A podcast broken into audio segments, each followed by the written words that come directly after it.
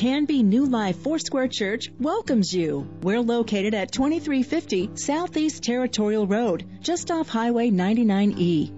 We hope the following message will be a blessing to you. Well, welcome to New Life Foursquare Church. This weekend is Next Gen Weekend. And what makes that unique is that everything that's happening here at the church, everything, is being overseen and operated by those that are 30 years old and younger.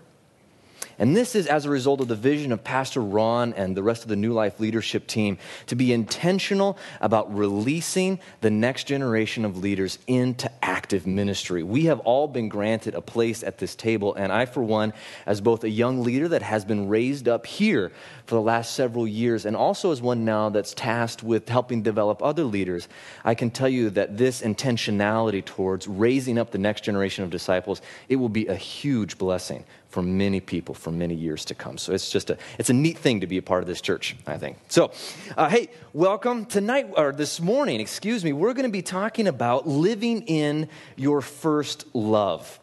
And let me point your attention here. If you've got a smartphone and a bulletin, this little thing back here is a little code that you can scan with your phone if you've got a f- free QR reader app and it will uh, link you to the church's website, the sermons page. You can download a transcript of this sermon as well as find a way to be able to get in contact with me.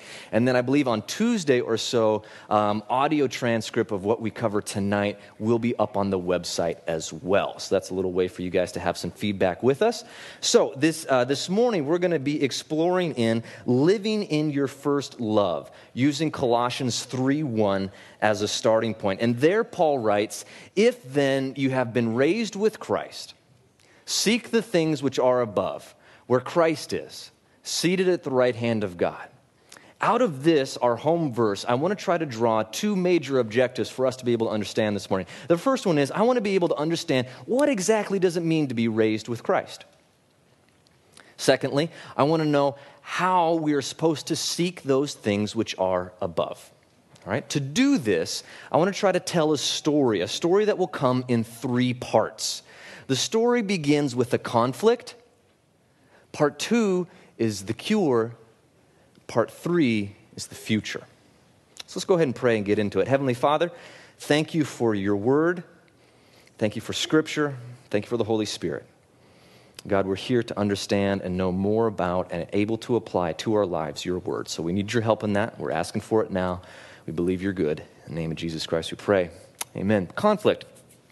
My conflict, I think, started shortly after I was born, but it really became apparent. Um, really became apparent a couple of years ago. See, I used to think I was a really nice guy, and then I got married. See, God has a way of using marriage to expose the areas in your heart and life that still need a lot of extra work. So I thought I understood love, selflessness, patience, long suffering. Turns out I didn't. So I'd be somewhere without my wife early on in our marriage, and somebody would ask me, Hey, where's your better half? At first, I thought it was a joke, and then I realized it's true. You see, because I would read in places like Ephesians 5, where the Bible says husbands are to love their wives as Christ loved the church, selflessly giving himself up for her. Hmm. There's a conflict here. There's a conflict between who I am and who Christ is calling me to be. There's a conflict between what I do and what Scripture asks of me. And this is the fundamental conflict I think that we all face. And if being married doesn't do it for you, then certainly having kids will. This is my family. We've got this beautiful 11 month boy. He's Paxton. He's gorgeous. He's a complete joy. He is also the most selfish person I've ever met. He has no concept of the needs of other people. He only thinks about himself all the time. So if he has a need that strikes at, say, three in the morning, there is nothing stopping him at all from standing in his crib screaming until one of us comes in and attends to his needs. And most of the time, this is my wife, Courtney. There are reasons for this, but I think most of them involve my own selfishness. So there we are, night after night. My child, it's Lord knows what time, and he needs something. And my wife, Bless her, hasn't slept for a whole night's sleep from close to a year. Drags herself out of bed. Goes down the hall and opens up my son's room and goes inside. And there serves my son. Where am I? Oh, don't worry about me. I'm back in bed. I'm doing fine. Cozy. I'm asleep. But sometimes, and this is the awful reality, sometimes I'm not asleep. Sometimes I am in bed pretending to be asleep. pretending to be asleep so as to avoid the responsibility of taking care of both my wife and child, the woman that I vowed to love, cherish, and protect forever. And I realized then and there that that gap that exists between who I am, my humanity, God's holiness, it's big, and there's nothing I can do to cross it. To understand this point a little bit more fully from a biblical point of view, we've got to go back to the beginning of all stories in Genesis chapter 1. It says that in the beginning, God created the heavens and the earth. The earth was without form and void, and darkness was on the face of the deep, and the Spirit of God was hovering over the face of the waters. And then God said, Let there be light. And there was. All right, so notice the characters in the story so far. You've got God, you've got God's Spirit hovering over the waters, and you've got God's spoken word. This is, in the very first verse of the Bible, an allusion to the Trinity. The doctrine that got for, developed later of our triune God, that is one God who exists in three persons, and in that Trinity exists mutual love and honor and respect. And so from that love, they created, not because they were bored or lonely or had nothing better to do. They created Adam and Eve as the pinnacle of their creation, and they called them very good. And the love that the Trinity shared amongst themselves was poured out into Adam and Eve, and they were friends. And so they brought them aside there in the Garden of Eden. You can see it now up on a high hill. They're surveying this gorgeous creation that they had made. And God turns to Adam. He says, Adam, all of this, all of this is yours. cool, thanks, God. But do you see, do you see that tree? Mm hmm. That, just that one. Do me a favor, don't, don't touch it. Don't eat the fruit of that tree. Okay, sure. God had asked Adam and Eve, please obey me about that tree. And that was it. God doesn't offer much in the way of explanation. He just says, Obey me about the tree, and expects that Adam and Eve, because they love him, will do so. But then, like every good story, conflict comes. And in Genesis chapter 3, you see that serpent slither his way up next to Eve, and she pulls her aside, and Adam's there, and she goes, Eve. And he tells her a lie. You ready for the lie? The lie sounds like this Eve, don't you think that life would be more fun if you obeyed your own passion and desire and not God's word? Don't you think that life would be better if you, not God, were at the center of your life? And Adam and Eve believed that lie. They took the fruit of that tree and they ate. But it wasn't so much the eating, because the eating was just an outward manifestation of what was happening internally in their hearts. What they had done in that one act of disobedience had evicted God from being the center of their heart and chosen instead a lifestyle of selfishness. And as a necessary result, because God's holiness and our sinfulness cannot coexist, God must evict Adam and Eve from the garden. Let me try to paint a different picture for you. Imagine yourself now as a small child, tall enough to walk, but still short enough you have to reach up to hold on to your parent's hand. You're moving quickly through a crowded space. There are many people around. It's unfamiliar, it's dangerous, it's scary, there's chaos. The only protection and safety that you have, but it is enough, is that you're holding on to the hand of your dad. It does not matter what happens around you, so long as you are connected to your Father, everything will be okay. In Genesis chapter 3, sin enters the world, and the handhold between us and our God is severed. And Adam and Eve leave the garden as small children, scared and alone in a broken and cursed world. And all of us follow in their footprints. We share in their same spiritual DNA we too, as children of Adam, are fundamentally separated from our Creator God. And that, friends, is a big deal. Let me show you what the Bible talks about when it talks about our condition there. The Bible describes us in this position as being alienated and hostile in mind, doing evil deeds. It means that we were citizens of a foreign country. We didn't belong to God's territory anymore. Satan had come in, had established domain over our hearts and lives, and now we're under his authority and rule.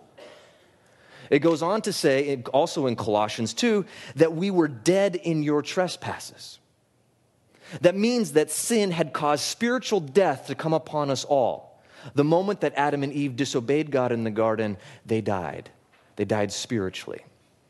Spiritual death is separation from God. And all of the war and sickness and plague and selfishness and fraud and lying that has marked the course of human history since then is simply one ginormous body of evidence that says we are fundamentally flawed, separated from the God who loves us. That, friends, is a big deal. So, what does this mean for us right now? It means, how does it mean, what does it mean to be raised with Christ? It means we were all once spiritually dead. We were all separated from God and without hope. That, friends, is the fundamental conflict of our time. But we serve a good God.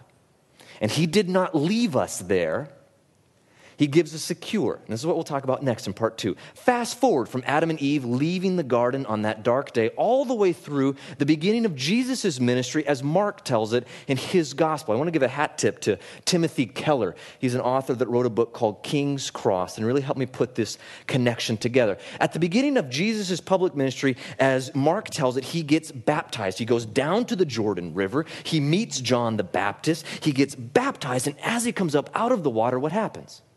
There are two things.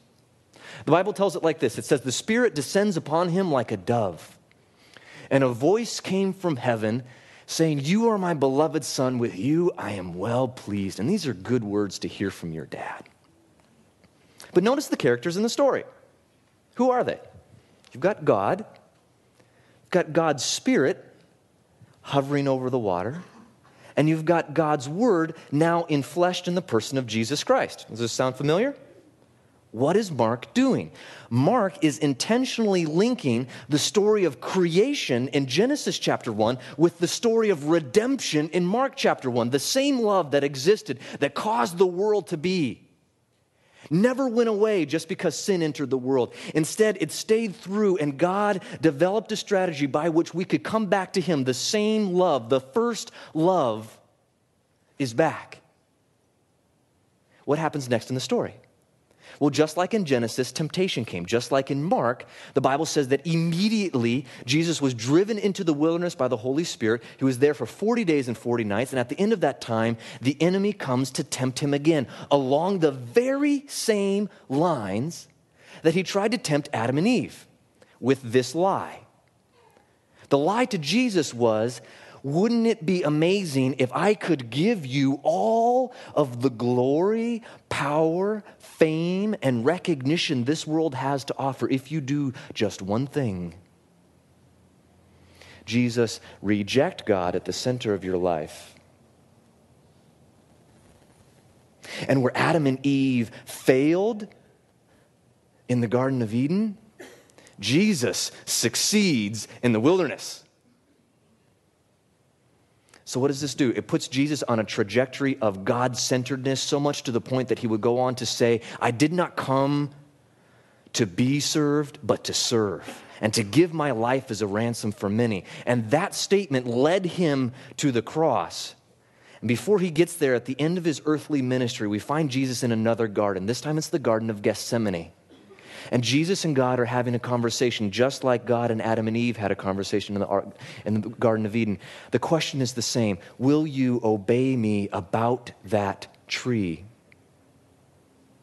Except for Jesus in the Garden of Gethsemane, that tree is the cross on Calvary.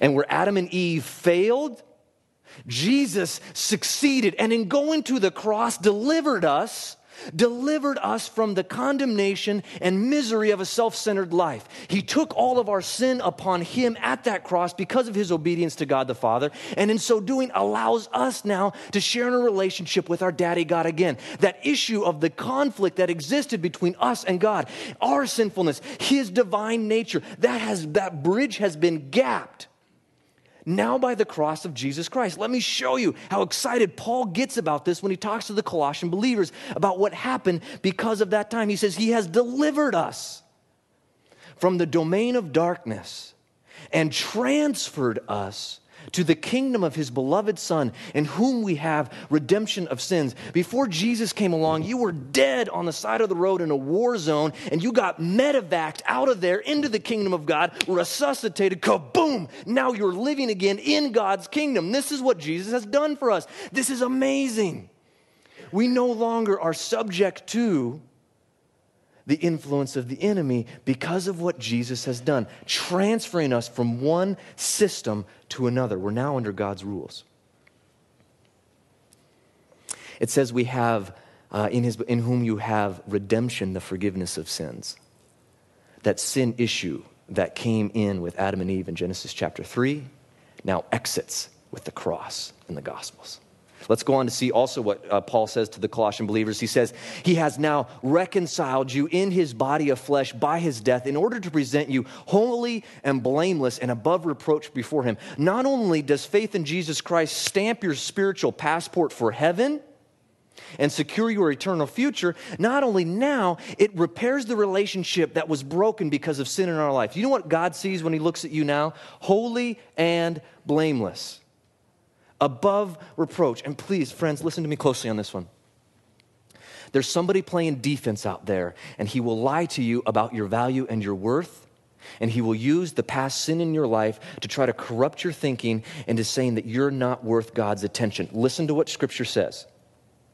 Go back. This is what, this is what we're going. To go back to the other one, please. Listen to what Scripture says. It says, You are holy and blameless and above reproach. Let those words sink in deep because that's important for you to hear. Because there will come a time in which you don't want to believe that, and yet you need to stand on Scripture, not feeling. Now let's go on to see what he says in Colossians chapter 2. It says, And you who were once dead in your trespasses, God made alive together with him, having forgiven us all of our trespasses by canceling the record of debt that stood against us with its legal demands. Because of sin, we deserved hell. Because of sin, we deserve death. That was the legal requirement. God cannot be a just God and just sweep sin underneath the cosmic rug. He must deal with it. He dealt with it because Jesus went to the cross and canceled that debt. So God can be both just and justifier of the ungodly.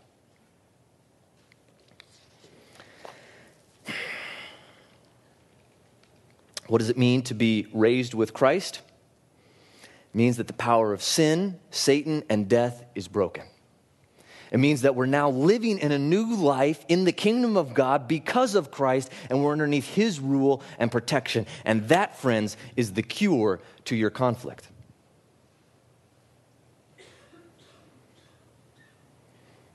But a couple questions need to be asked at this point. The first one is How do I know I've been cured? The answer is simple because of what Jesus Christ has done, He has made an opportunity for you. You receive that opportunity as a free gift by faith. How do I know I have faith?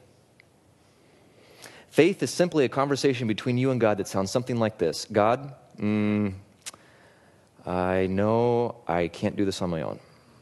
So please help me. I think Jesus is the only way to heaven. I may not understand everything right now, but I know I need you, not me. It's not that difficult. That is an entryway into the kingdom of God. But some of you might be here having walked with God for a very long time and asked yourself, I get all this, I still struggle.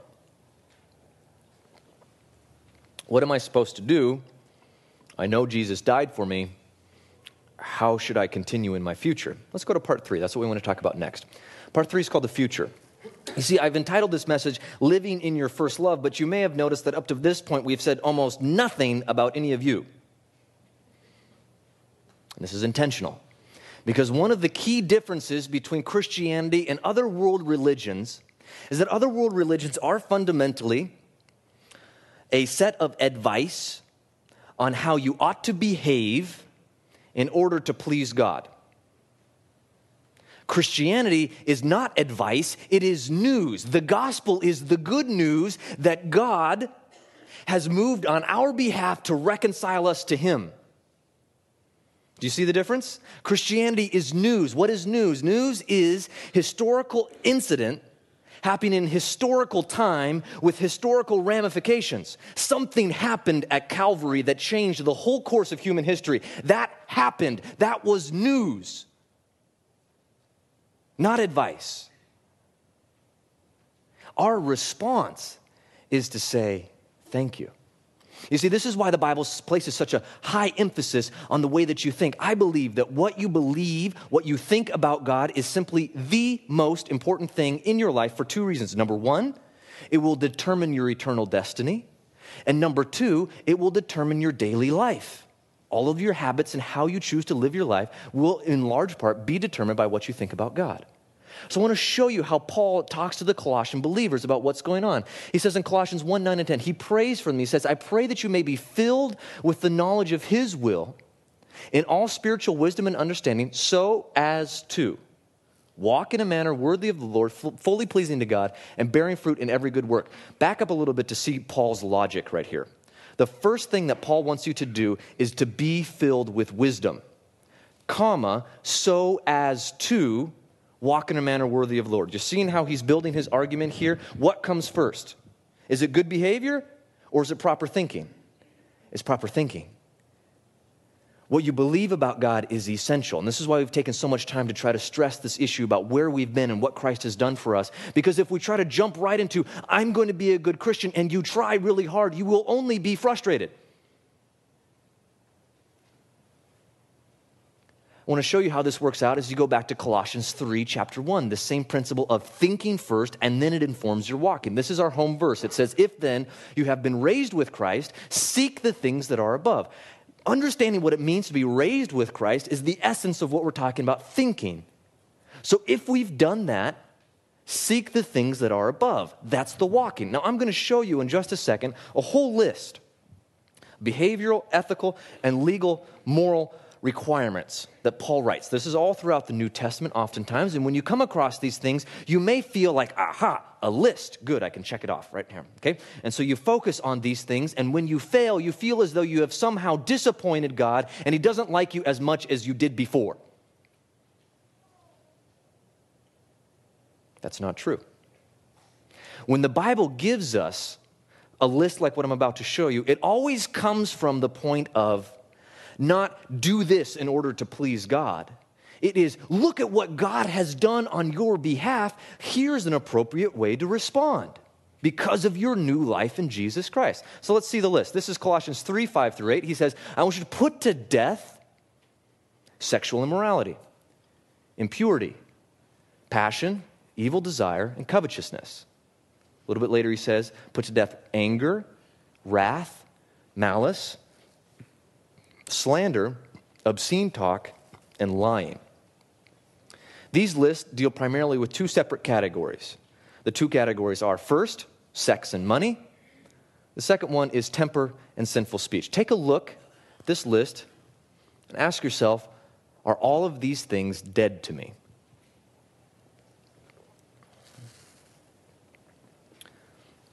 In my honest moments, I realize that not all of them are for me.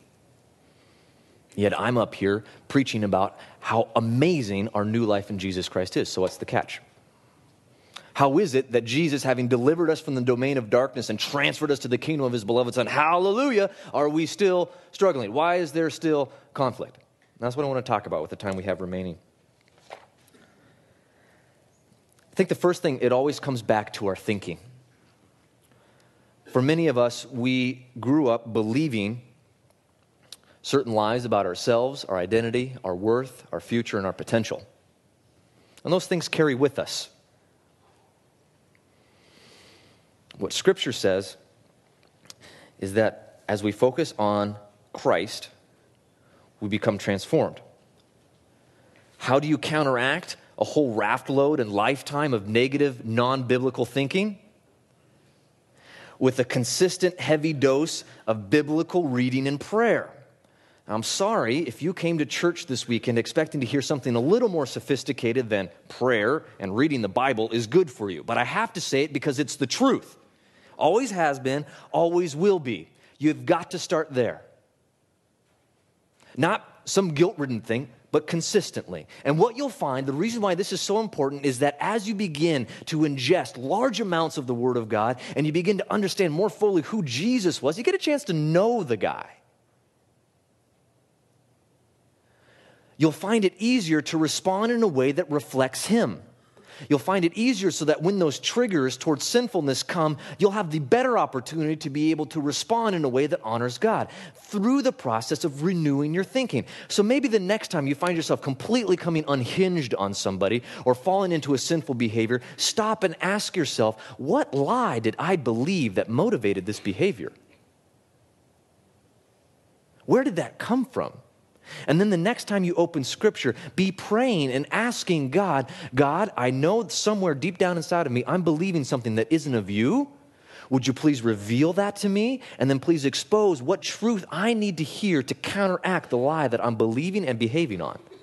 In that process of doing that, you'll renew your thinking. The second process is this to reform your habits. See, many of you, take anger for an example. Many of you, that's maybe all you know. You respond in anger to your kids because when you were a kid, your parents responded in anger to you and their parents to them. And so it's almost hardwired into your brain that if a specific response comes in, there's an automatic or specific input, there's an automatic response. And you might say you're sorry afterwards and saying, I didn't mean to, I didn't, you know, I'm sorry, right? But it's almost as though if you, there's, it bypasses the conscious system and your response is automatic and negative. So, how do you undo that? I've got some hopeful news for you. The Holy Spirit is bigger than your family history, is bigger than the chemical makeup of your brain, is bigger than the things that trip you up on a regular basis. The Holy Spirit is bigger than that. And we've all heard stories about the addict who came in and said, I was addicted to everything, and then God cured me in a day, and now it's never been a struggle for me again. Thanks. I wish I was you, because I still struggle. It's still tough. Let me give you some practical ways to maybe look into reforming your habits. Go back to the example of anger. Say you've just completely come unglued on your spouse or your kids or something like that. Call timeout. Call timeout and say, I need to do this again. And then replay that portion of the conversation that brought you to the moment of you coming unglued. And even if inside you're still livid and there's nothing in you that wants to say grace, be gracious. Are you faking it? Replay the conversation, and instead of doing something negative, now say something positive or at least say nothing at all. Is it fake? Yeah, sure is. But is it helpful to rewire your brain so that when that input comes, the output isn't so negative? Yes. And if you do that long enough, you'll begin to undo how you fundamentally operate into a way that reflects more of Jesus Christ. Let me give you a second example. If you find yourself saying you're sorry for the same thing for years, it may be a good time to look into getting some help. Go talk to a counselor, go talk to a pastor, go talk to a friend. Even the act of just voicing whatever it is that you always have to say you're sorry for will help. And hear me out, it is not a sign of weakness to ask for help.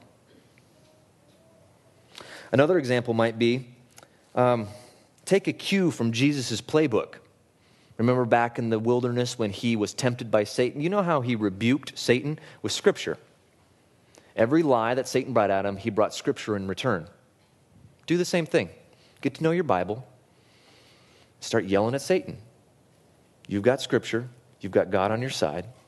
And the Bible says, I believe it's in uh, 1 Peter, if you resist the devil, he will flee. Begin with those small steps. Last thing, maybe, is uh, take an honest look at the things in your life that are tripping you up. They're called triggers. There's a trigger that comes in and a sinful response that goes out. Take a look at those things.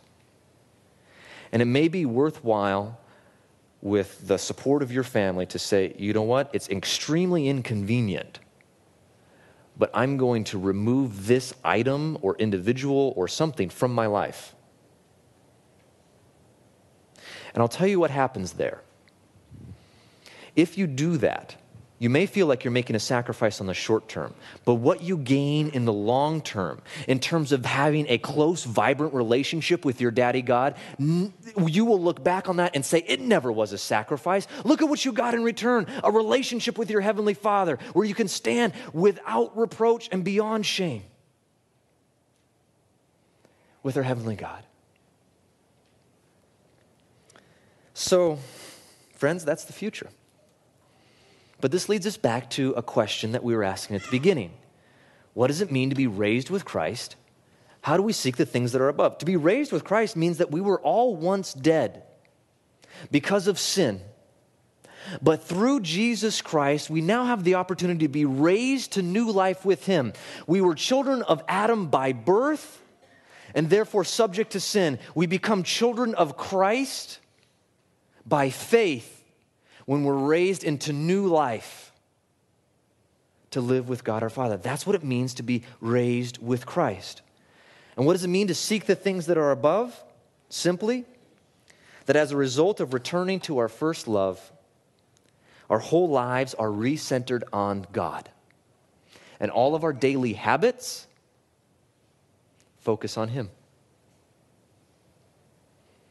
As we come back into this time of musical worship here in a moment, I don't know your spiritual condition. I do know, um, I do know that God loves you. And I do know that God is here. And that He's present and that He loves you a great deal. So if you're here today for the first, uh, you've never really spoken to God before, can I encourage you to take this next few moments to do that? Just start talking to him. He's a good listener.